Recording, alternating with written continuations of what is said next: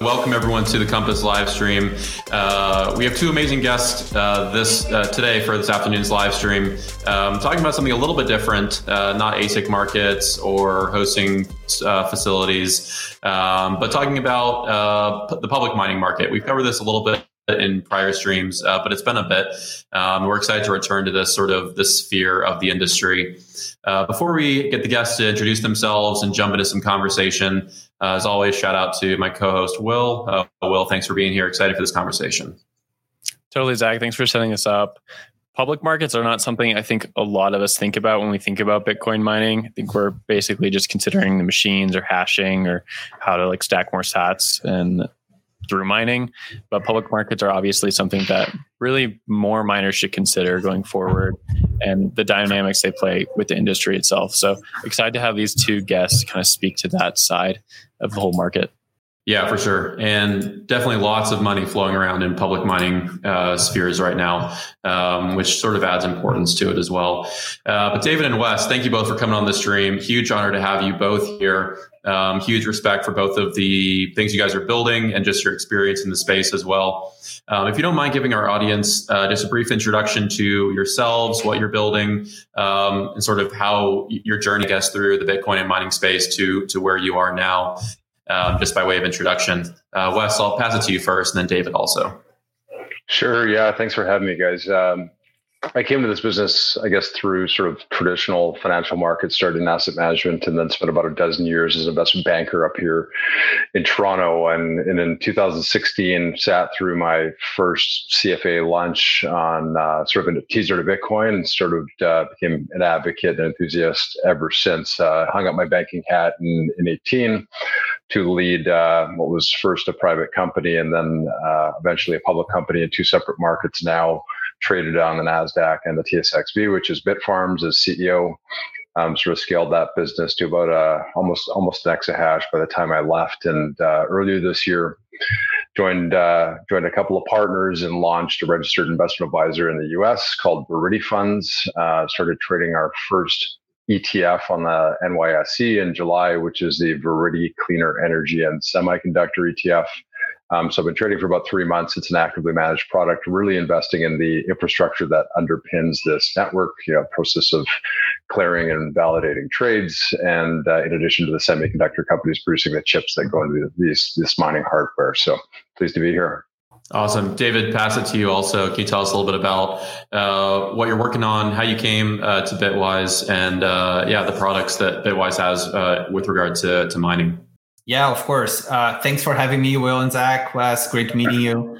Um, so I'm David. I'm the director of research at Bitwise. We're an asset manager focused on crypto. We manage over a billion and a half dollars uh, in assets today, and our primary audience is uh, what we call professional investors, uh, mostly financial advisors more recently, we've been expanding to uh, other types of professional investors as well, such as like hedge funds and and, and institutions.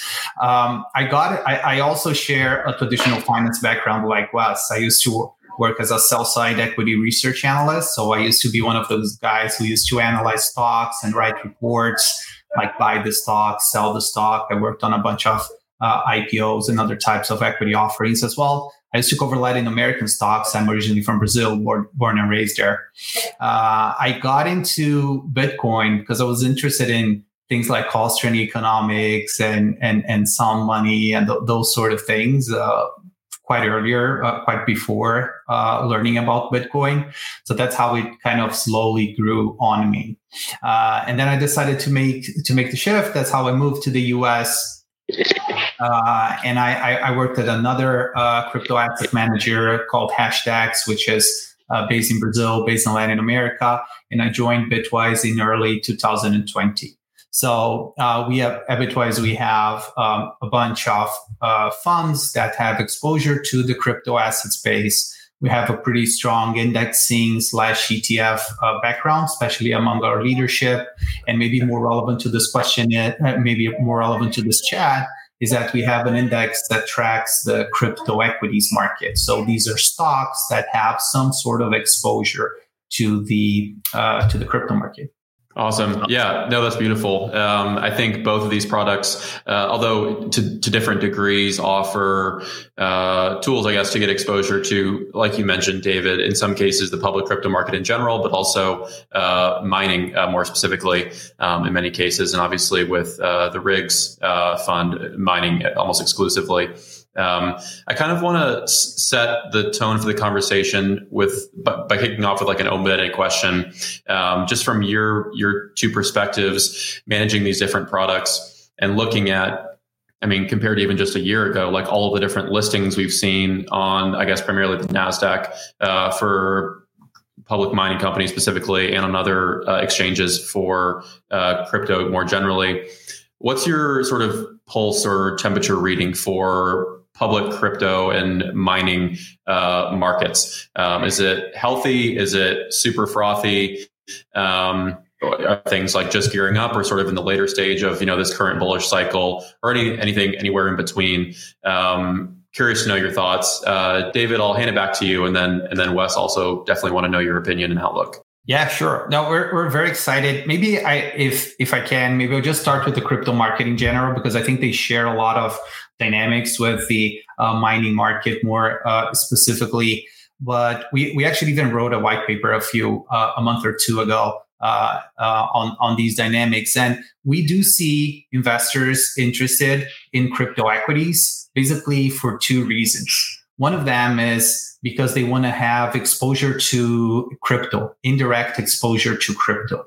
That's probably less the case right now that we're starting to see Bitcoin ETFs, kind of imperfect ETFs, but still uh, uh, exposure to Bitcoin ETFs uh, being approved.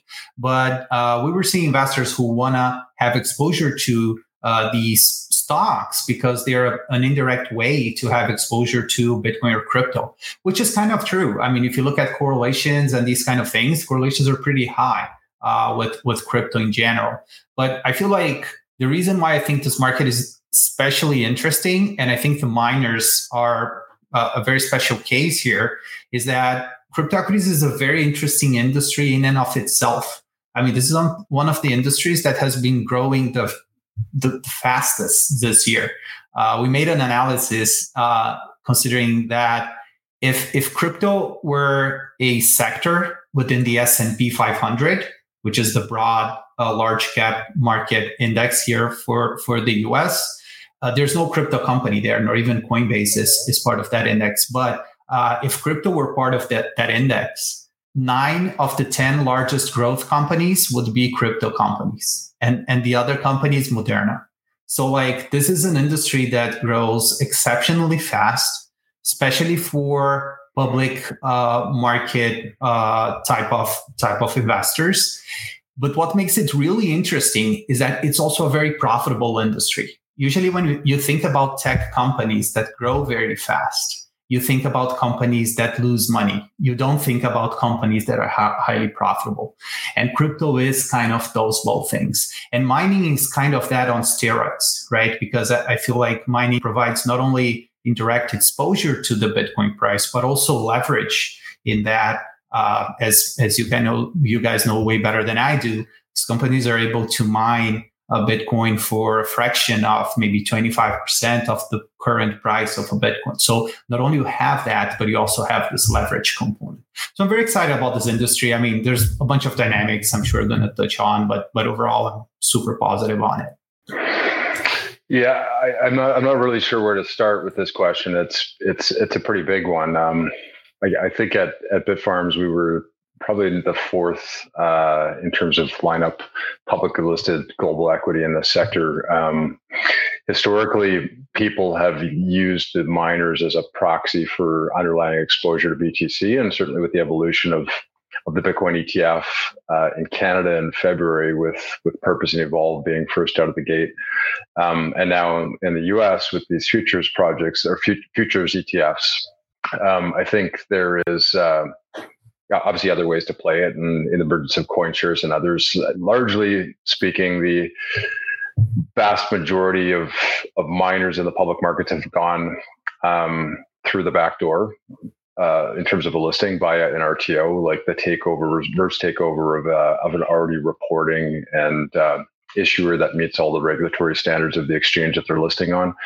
Um, and uh, you know, I, I, think now we're starting to see sort of more more organic, like IPO based or uplistings that are going through the front door with some of the regulators, and and which is a which is a blessing on its own. It's what we did with Bitfarms at, through the OSC in, in July of 2019, um, and that proxy for BTC through the miners is that you know digital asset exposure on their balance sheets, the underlying torque to the commodity, and then ultimately the the um, you know the impressive sort of industrial operating business that certainly in in its current day where you're able to produce BTC if you're running like low cost power and best gen hardware at like 90% gross mining margins like uh, revenue or, or BTC rewards less power spend so it's a it's an attractive business and and with that comes an attractive multiple right now these yes I think that the markets with certain names are somewhat frothy. There's like we're starting to see the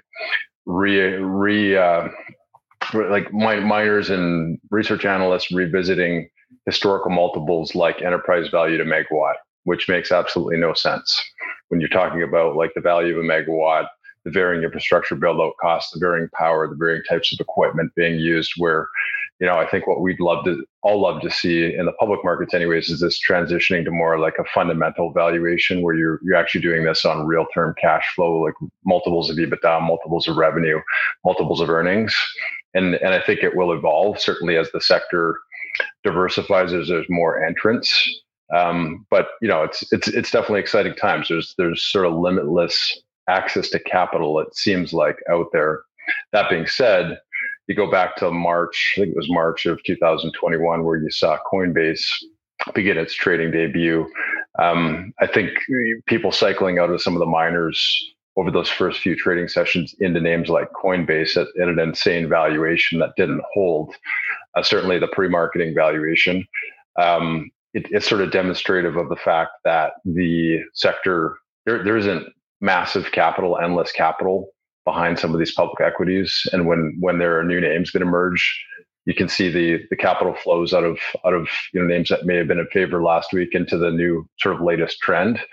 Um, and ultimately, you know, as this sector sort of evolves and hits an equilibrium where mining economics normalize, we all know that they're likely not going to sit at 40 cents rev per terahash for the long term.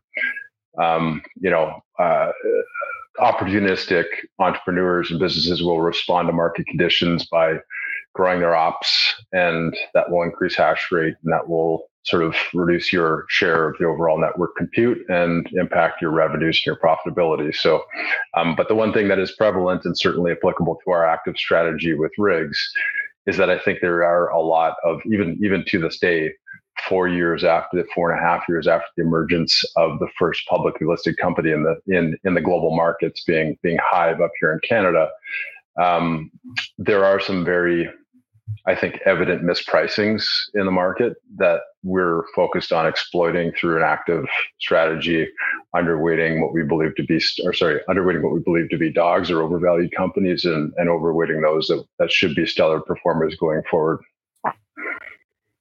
Totally. I love all that background. And I actually want to take an even further step back and kind of talk about ETFs, SPACs, and index funds in general, just to try to understand why these mining vehicles exist and why mining is becoming more and more financialized.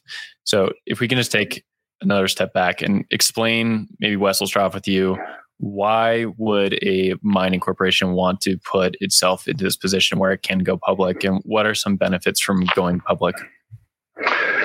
Um, I've, I've been asked this question many, many, many times as a as a former banker over over the dozen years I was sitting in a banking chair, and the fact is, like, I would never recommend a business enter the public markets if they don't have to. Ultimately, it's about just just given the governance, the continuous disclosure, um, opening your registry, your shareholder registry up to a bunch of, of of new names, new owners that you have no idea who they are, where they sit, and how how much effort is going to be required to effectively babysit them, respond to inquiries, and, and just just make sure that they're sort of well informed of the vision of the company, what's what's transpired to date and current, and what's going forward. So, I think um, you know, just just really the justification justification for going to the public markets is liquidity. If you've got early stage shareholders that are looking to monetize a position or or sort of reduce their exposure to your business, um, and and certainly a lot of private market financings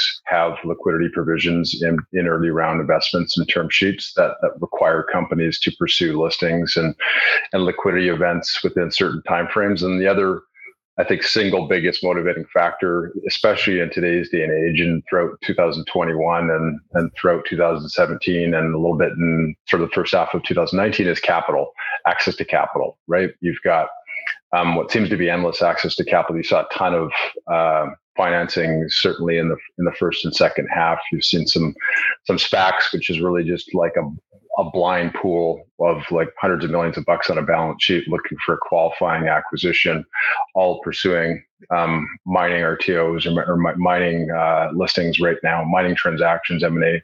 So you've got you've just got capital, which when you're out looking to outpace network growth and maintain your market share, increase your market share, especially when there are big ticket items, i.e., hardware required to scale an operation, you need to be um, shoring up your balance sheet on a regular basis to continue to expand, to continue to grow your profitability or cash flows.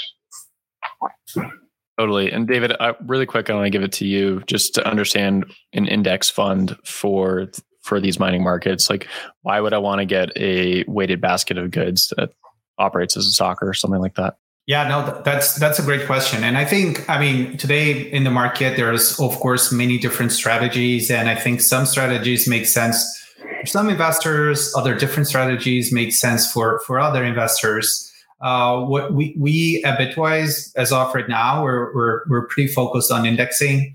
So our our index for the crypto uh, equities market is basically an index that is market cap weighted uh, and it has a few caps and, and a methodology that I'm I'm happy to discuss. But the idea here is to represent the market. So like uh, by by by having exposure to an index like our crypto equities index. Uh, we don't make bets like the one uh, Wes does, and which which are very interesting and and, and can generate a lot of alpha and and, and a, lot, a lot of uh, interesting returns to to investors. But our philosophy is a little bit different in that we don't say I, I, am going to buy this this miner or I'm going to sell this miner because I like this one less or like this one more. We have an index methodology that we follow, uh, so you can think of it as like a, a, an example in the traditional market would be the S&P 500, which is like a broad market cap uh, U.S. exposure or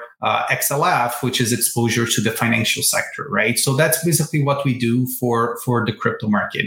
Uh, one interesting thing I believe about miners is that right now miners is the biggest segment in our index.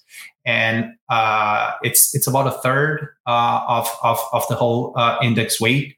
Uh, we have seven miners uh, that are uh, part of our index, including Bitfarms, and I, I, think it makes sense for for for a lot of miners to come to the market exactly for the reason that Wes mentioned, which is access to capital. This is a capital intensive business. This might very well be the most capital intensive business in crypto. So I think having this direct access to to capital is something that could be uh, a competitive advantage for for for many of these companies. That's that's a perfect segue, David, into something I want to talk about next, and I'm actually going to hand it right back to you because there, like you mentioned, I think it would be interesting to sort of explore a little bit of the different strategies slash slash methodologies uh, for uh, the Viridi product and the Bitwise Index products. Um, could you, before we get to to Wes, David, could you just explain a little bit more, maybe? um, the methodology that is is steering the index towards such a heavy uh, mining exposure right now, um, and just the, the, methodology behind your index in general. Yeah, totally. Uh, more than happy to. So the, the way our, our index works is uh, that it has basically two sleeves. Uh, the first sleeve is what we call the tier one companies. And these are companies that we screen as company that we call having pure exposure to crypto. This is 85% of the index. And these are, we, we have some criteria for a company to, to be called pure play, but it's usually having things like 75% plus of its revenue coming from crypto activities. Uh, I mean, of course, the miners would all fall into that category, but you can also think of companies like Coinbase, uh, MicroStrategy. So we also have uh, a, a, threshold uh, of, of, of, Bitcoin holdings or crypto holdings after which a company can qualify. Uh, so, so this is the tier one part uh, of our index. There are 20 companies in that sleeve.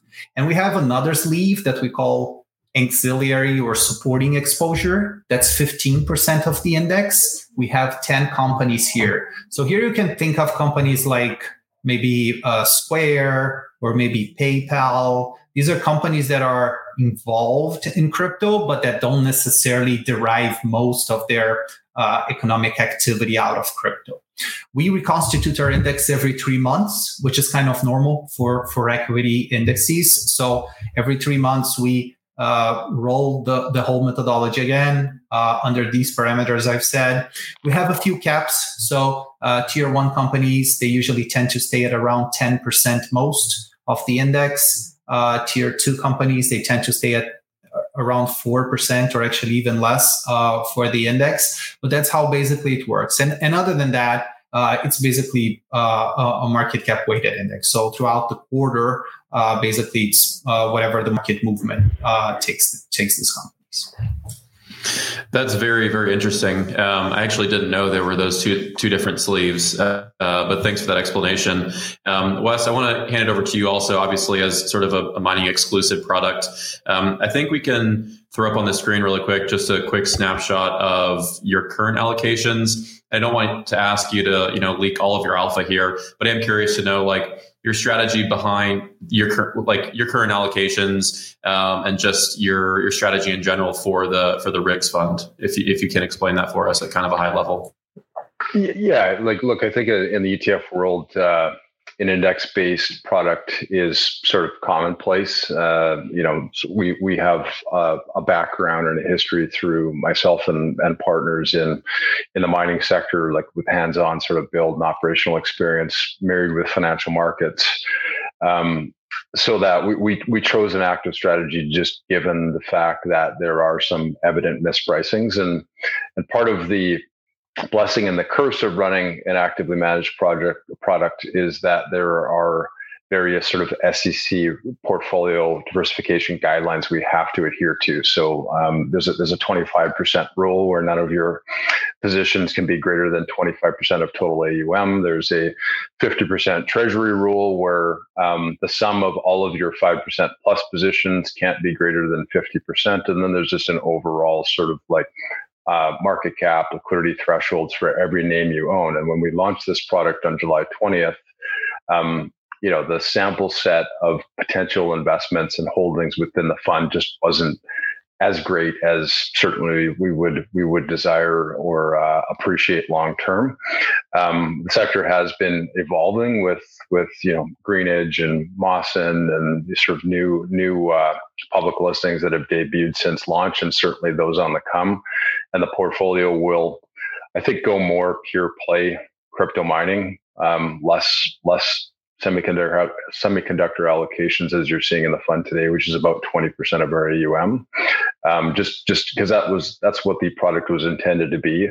Um, and then you know another caveat being the fact that when you look at these names, you know, Marathon a year ago is a fraction of what it was what it is today and what it will be in 12 months time.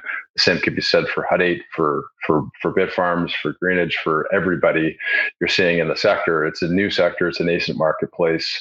Um, we can't penalize operations for what they're running today. We're really trying to do this on a forward looking basis, 12 months out, looking at equipment orders, operational expansions, and trying to forecast out mining economics at a point in time, 12 months from now, to look at valuation multiples to select our sort of top holdings. In addition to that, we layer on an, an energy screening. Uh, to the names that we focus on. So 80% of the funds uh, allocated to the crypto mining pure play companies that meet those revenue tests for associated revenue generated from mining have to be allocated towards green energy based operations that pass an internal sort of scoring matrix that we've designed. Um, but uh, again, caveat being it's not today, it's 12 months from now, just given how fast some of these companies are evolving. Um, we have to we have to do this on a forward looking basis because you don't want to penalize a group inappropriately if they're a new entrant and they've got a big balance sheet, they've got equipment secured, and they're going to be a much bigger sort of force going forward. For sure, that makes that makes a lot of sense and a, a lot to unpack there. Um, I don't know if we have time for all of that, but I appreciate that overview uh, from both of you. I kind of want to touch on something we mentioned a little bit ago earlier in the conversation, though, um, that being these mining equities for a select subset of investors serving as just sort of indirect exposure to Bitcoin. Um, and uh, the, where I'm going with this question is obviously we've seen a futures Bitcoin ETF approved and trading now. And I'm curious how you guys sort of think of I guess maybe the maturation of the market or just the maturation of the broad set of crypto slash mining slash other Bitcoin investors in general, whether like a, a, Bitcoin ETF, futures ETF, and then fingers crossed for maybe a spot ETF in the future, um, competes, I guess, indirectly with your products, um, or if you know they're apples and oranges and they all have their sub, different subsets of investors and sort of their spot in the portfolio and they don't really compete. Um, just your thoughts, I guess, in general on the state of crypto ETFs now that we have a Bitcoin futures ETF and, you know, whether or not there is sort of any uh, direct or indirect competition um, with your products. Uh, Wes, I'll hand it back to you. And then David, definitely curious to hear your thoughts also. Yeah, so certainly a product I'm familiar with being up here in Canada. In February, we saw, I think it was Purpose First. Uh, again, I haven't discussed this narrative for quite some time, but Purpose First and Evolve a day later. And Purpose, you know, three weeks out was sitting on almost a billion in AUM, and Evolve had like 30 million in AUM. So there's that significant first mover advantage in a spot ETF our digital asset ETF. Um, we saw the, the ProShares and then Valkyrie futures ETFs launch last week. Um, certainly interesting to see the the volume, the price performance would sort of um, trend uh, as you would expect it to, as a highly correlated product to BTC price movements. Um, I think the futures ETF product. I mean, there's pros and cons. One, it's it's an evolving. I don't I don't want to say sort of financialization, but it, but it's just just another option for those uh, desiring to get exposure to digital assets within a sort of registered vehicle in their um, Morgan Stanley or JP Morgan like investment account, w- buying it through their retail advisor. They're, they're, it's just another option to play this, play, play the commodity, play, play the asset class, which is a, which is a benefit. But again, this is a financially settled, um, bet on a certain direction and price movements, um, a financial derivative on top of the spot commodity, which which doesn't necessarily result in any more sort of long term buying of the underlying commodity, which would be very different than a spot ETF, right? So pros and cons. Um, the, I think one of the interesting developments you're you're seeing is the uh, the Grayscale sort of commentary and and uh, press release last week where they're talking about converting a closed-end fund to an ETF, which which which to me as an asset manager desiring to accumulate AUM and ultimately build a fee stream for the investment manager seems kind of unfathomable. You've, you've got you know a product that's managing almost 650,000 BTC at a 2% fee where people cannot redeem with the issuer. That's an infinite fee stream. And if this goes, if if BTC goes to 500k, a million bucks a coin, that is a very, very, very, very valuable business. But ultimately, they've got shareholders and significant owners of GBTC to deal with that are basically, you know, twisting their arms, demanding that they convert so they have more liquidity options just outside of, uh, you know, the OTC sales method through that's available today. So they, they, they want more liquidity. It's trading at a discount. It has been trading at a discount ever since you saw the Bitcoin ETF emerge and, and start trading here in Canada. Um, we're optimistic there will be a, a near term approval for uh, a spot ETF here in the U.S. markets in the near term. But but again, um, from a regulatory standpoint, you know, approving a product that is um, regulated by the CFTC, trading on the CME, uh, you know, you're sort of passing the buck as the SEC to to another body from a regulatory standpoint, not really owning the approval themselves. So it's it's uh, I think it's an easy first step to be to be determined or to be seen whether or not we see something in the near term on the spot side. But you know, long term, the spot Bitcoin or Ethereum or diversified ETF will be will be better for price appreciation and sort of the the, the supply soaking up the supply side that we see that comes uh, day to day. Yeah, for sure. Definitely agree with you there on that last note. Uh, sort of a bullish catalyst for the market. I think we just see that evidence by the massive inflows into the market uh, over the past month or so. Um, but David, same question to you. I guess curious to know your thoughts on, I guess like the the complementary versus competitive nature of all these different uh, structured products coming into the crypto public market, and just how you see all of these different products entering the market and relating to each other. Yeah, 100%. And I totally agree in that uh, the Bitcoin futures ETF approvals that we have seen and that we'll probably continue to see uh, going forward are they're, they're, a step in the right direction. And, and I think one thing that is interesting is that uh, although this is not the ultimate product that a lot of the industry and probably most of investors would, would like to have, which would be a, a Bitcoin spot ETF, I think it's also important to mention that this was the fastest or, or the most successful ETF launch in history. Uh, this uh, the, the the the ProShares ETF was able to uh, outperform GLD, which was the fastest uh, uh, asset gathering ETF in history, and this is a record that has been around for 17 years.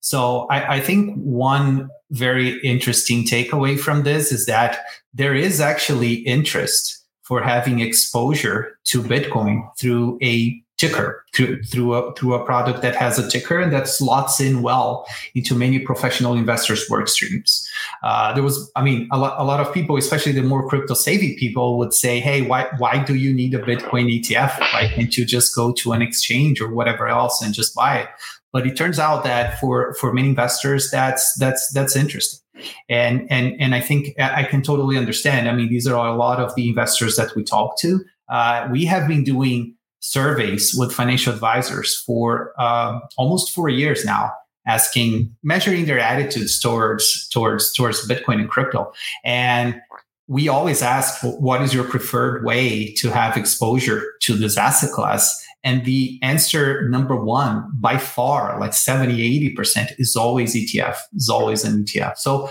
to, I, I, mean, for us, it's, this is not that much of a surprise, but I think it's, it's a nice confirmation that there is demand for having exposure to Bitcoin through those types of, of products. I also agree that I mean there's there's a number of quirks with having a futures based uh, ETF product uh, for for investors as well. I mean there are like carrying costs and rolling costs in that there is a chance that this product will not actually there's a high chance that this, these products will not track the price of spot bitcoin uh, uh, very well so imperfect product, but a step in the right direction. Uh, and and what I would say is that in terms of differentiating, like uh, I'm going to call Bitcoin and, and the Bitcoin miners, I think w- one interesting thing, is, and and I think circling back a little bit to what I said in the beginning, this is a very interesting industry in and of itself.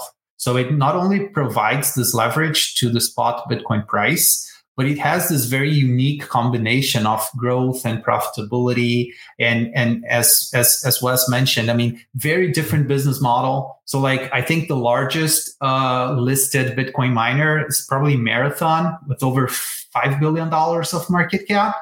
The smallest is probably fortress with 50 million. So there's a wide range here of types of companies and they're very different in terms of size terms of uh, verticalization strategy, around whether they hold or sell their, their Bitcoin, around how they establish your business, how they think about capital structure. So this makes up to me as a very uh, interesting sector and, and like super, uh, that, that is super compelling for, for investors to link, look into and either have beta exposure through, through an index or look for alpha and and try to differentiate these uh, these companies.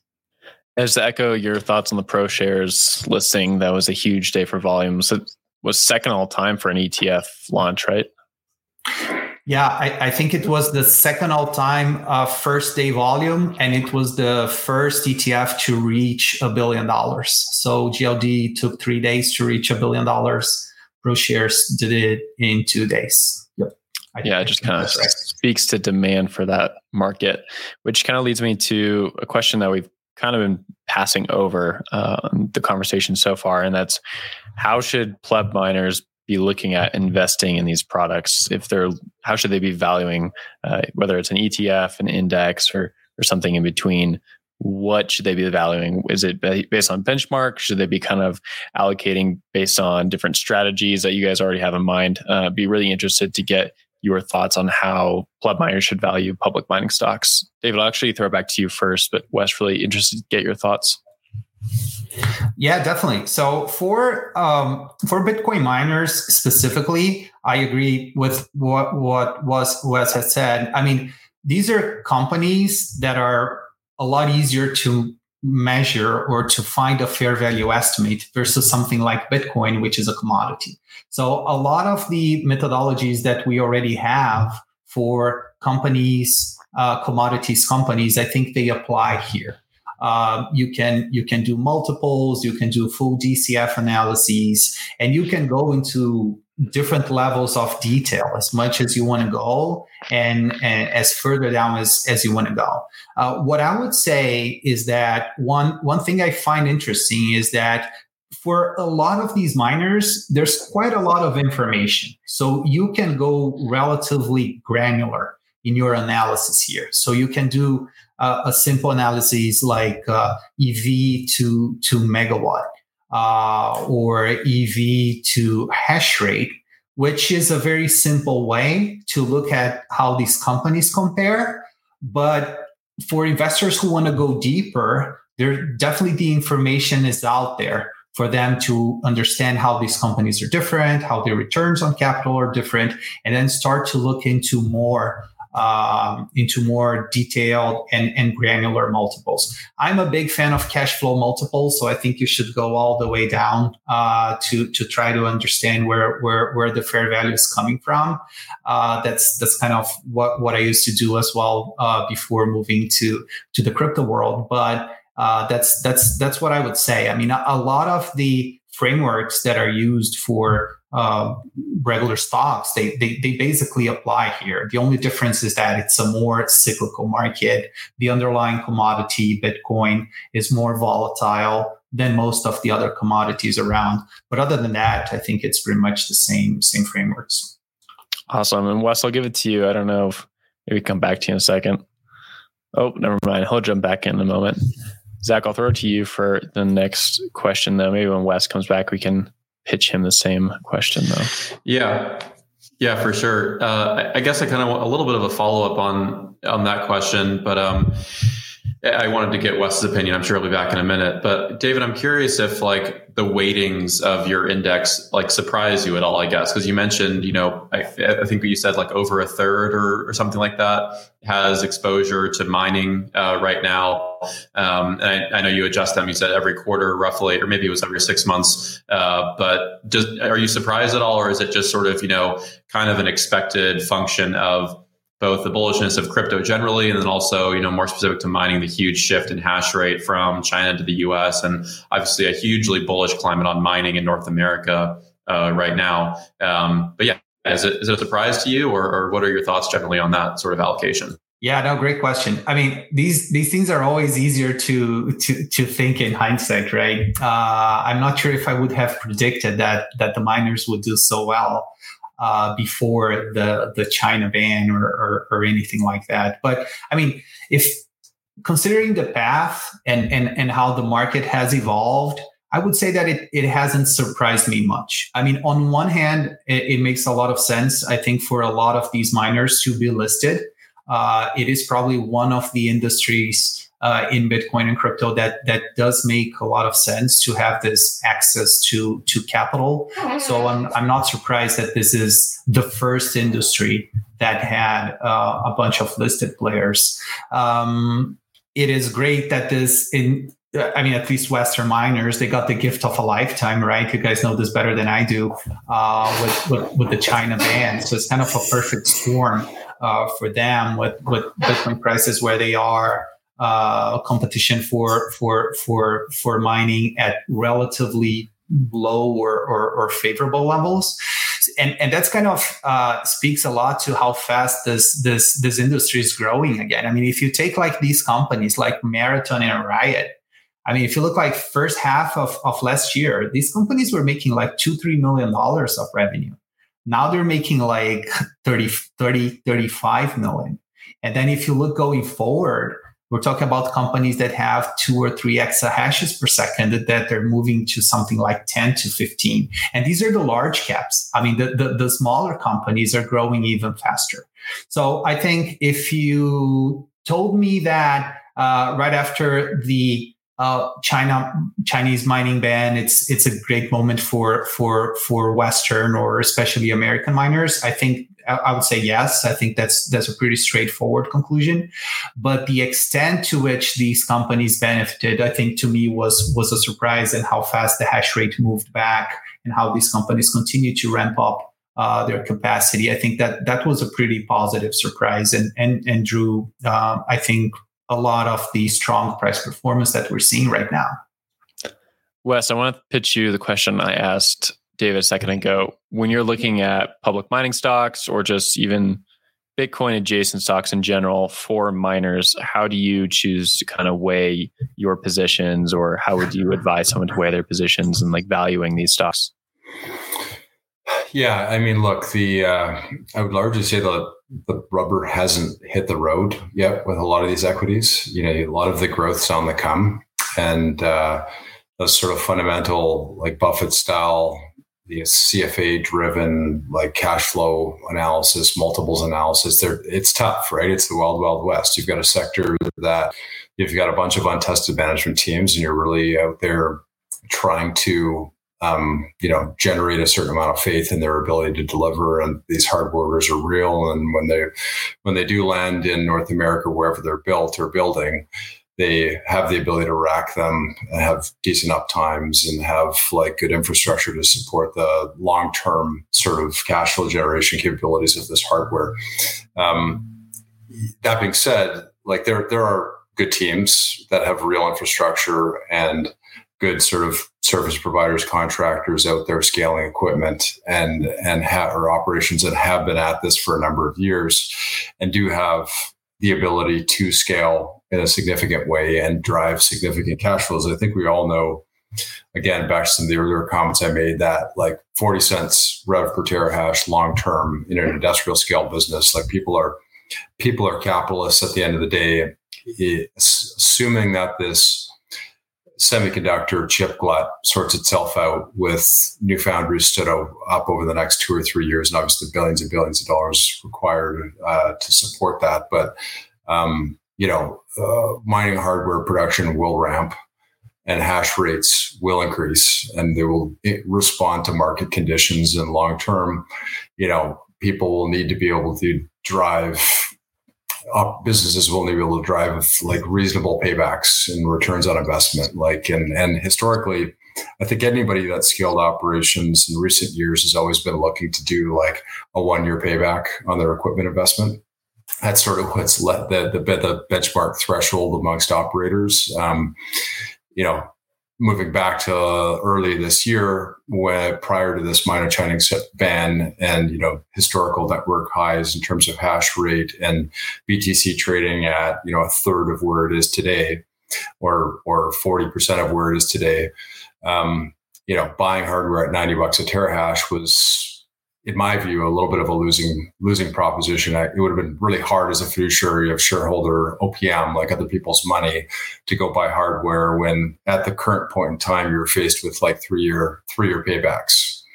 Um, that being said, it's worked out incredibly well for those that did buy hardware um, probably couldn't have predicted the sort of environment they'd be operating in or, or the, the returns they've been generating since then. So it's like, it's been an incredible investment. Um, if you get the window right, this is a brilliant business. And I think long term, um, as the sector matures, as there's more manufacturer op- options for hardware, and there's just more visibility in terms of like sectoral coverage amongst the buy side, research reports, um, you know, predictability and cash flows and earnings on a quarter over quarter basis. Like you start to bring some real world or like old world, like generalist, large cap, uh, blue chip money into this sector, which just continues to foster it, uh, continues to support new entrants, continues to um, sort of just just uh, help with the evolution of new products available within this space. And and the one thing that was interesting that I didn't mention on just just capitalizing or cannibalizing demand with ProShares last week versus some of the other mining proc or crypto proxies is the fact that they did start trading last week at an all-time high was is pretty much as good as it gets like for for a, the launch of a new product like this. And to see you know a billion in AUM in two days the trading volumes they got is like it's incredible. It could, like as an asset manager listing a new product it really does not get any better than that. Like good, good for them. Timing couldn't have been better. Same with us like listing a product at the at a you know thematic product in the crypto mining markets in in July when we were trading at 30 30 31000 dollar btc and where we're at today couldn't have could have been better as well. But but you don't always get the timing right. But but the trend that i saw last week was very different than coinshares listing debut in march where i think you did see a fairly obvious cycle of capital out of some of the miners and other proxies into coinshares uh, shortly like on its first day of trading and shortly thereafter. We didn't really necessarily see the same.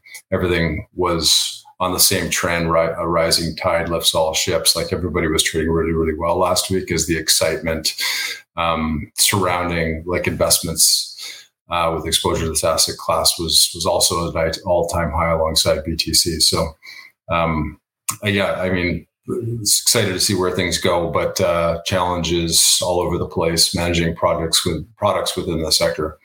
And sorry it's, for the. It's uh, crazy. The, to, I was going to say sorry, my difficulties. My headset died, but I'm I'm back. no, no problem at all. I was just going to say it's crazy to to think about what you said uh, that like the growth for most of these mining companies, especially the market leaders, is still to come. And sort of the the China crackdown and hash rate drop, coupled with the surge in hash rate we've seen coming from American companies, like in large part has kind of been coincidental because a lot of this new hash rate is from projects obviously that were planned two three years ago and are now just coming online. And we have this huge surge in investor and build out interest in north america as hash rate migrates from china with a whole new sort of tranche of projects that are still to come. Uh, the growth is just going to be insane. But uh, something david was talking about for a minute there was whether or not he had he's surprised by some of the growth and performance in some of these stocks and as sort of RIGZ as like a, a more pure like mining uh, investment vehicle.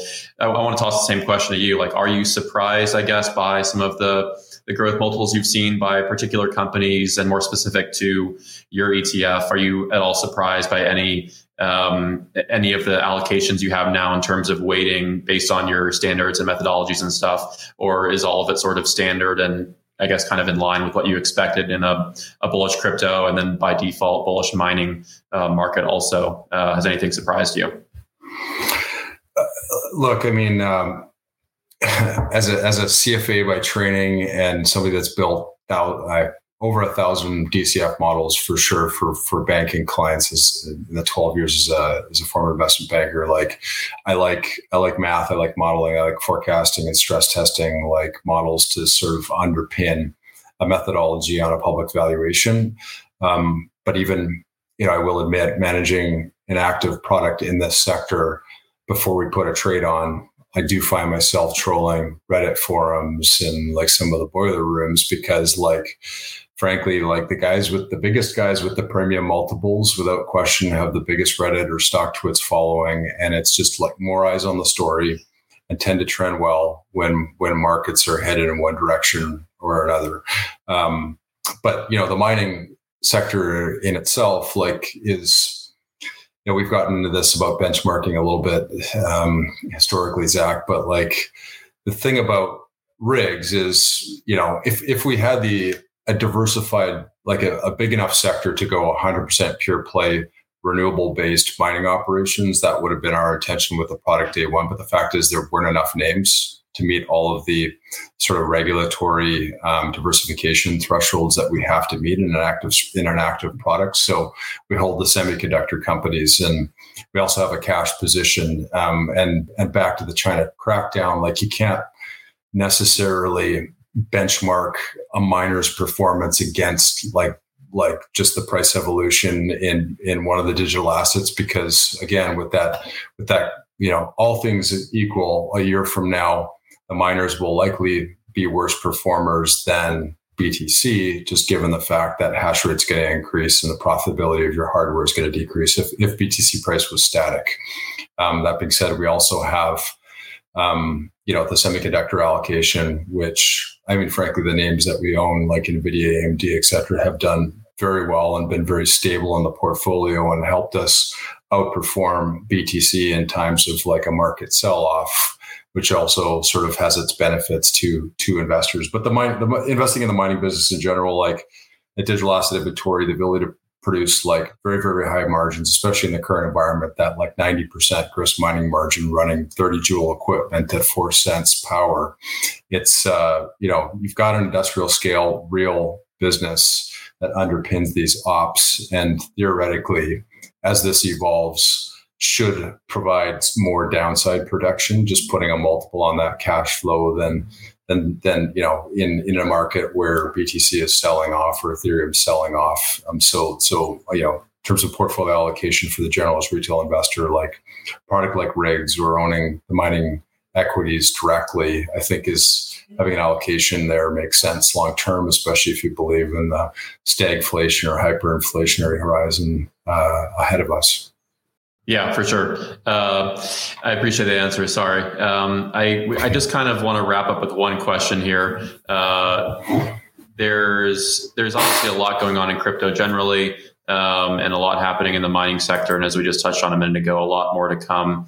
Um, what we're sort of at the top almost at the top of the hour. What are one or maybe two key things you guys are looking towards uh, between say like now and the next halving or maybe even a shorter time frame like now and maybe the end of of this current like bullish market cycle if we hit a little bit of a sell off in the next year or so um, in terms of like growth predictions or maybe a huge batch of new public listings or or I don't know anything. Um, just sort of forward looking some some expectations there. Wes, uh, I'll hand it back to you if you don't mind, and then David, uh, want to hear your your expectations, I guess also. Um, I think there's definitely enough uh, hype and eyes on the market that there's there's going to be, without question, you know, between now and May or or March or April of 2024, we're going to see. I, I, don't, I don't know my guess would be. At least probably 15 other, 20 other publicly listed miners, and especially if we're in the same sort of BTC environment or stronger, uh, you know, capital people are capitalists and entrepreneurs will respond to uh, momentum based market opportunities and small projects will see the valuations that some of these public equities are trading at and chase big dollars in terms of liquidity events, et cetera. And you, you mentioned Fortress, David. Fortress was uh, was a banking client of mine. I raised them their first 15 million and found them their shell back in 2000. I think this started in November 2017, so also very familiar with that name. Um, it's it's sort of been trading pretty sideways with a two and a half megawatt facility in Washington for years, and just this year, you know, signed the agreement with with with Marty over at GAM, and and sort of off the races with uh, profit sharing container based build out. And um, but look, like like there's there's names that are now trading the public markets that I'm shocked to see trading in the public markets, like like groups that had that had been talking to us at Bitfarms about just putting them out of their misery and acquiring their facilities and taking the equipment off their hands and that are that are now sitting on you know millions of dollars worth of stock as the founders of the company that had you know good positions as, as founders. Um, so but heading in the next halving like look the first few months of the halving in in May and June, July, August of 2020 2020 were terrible.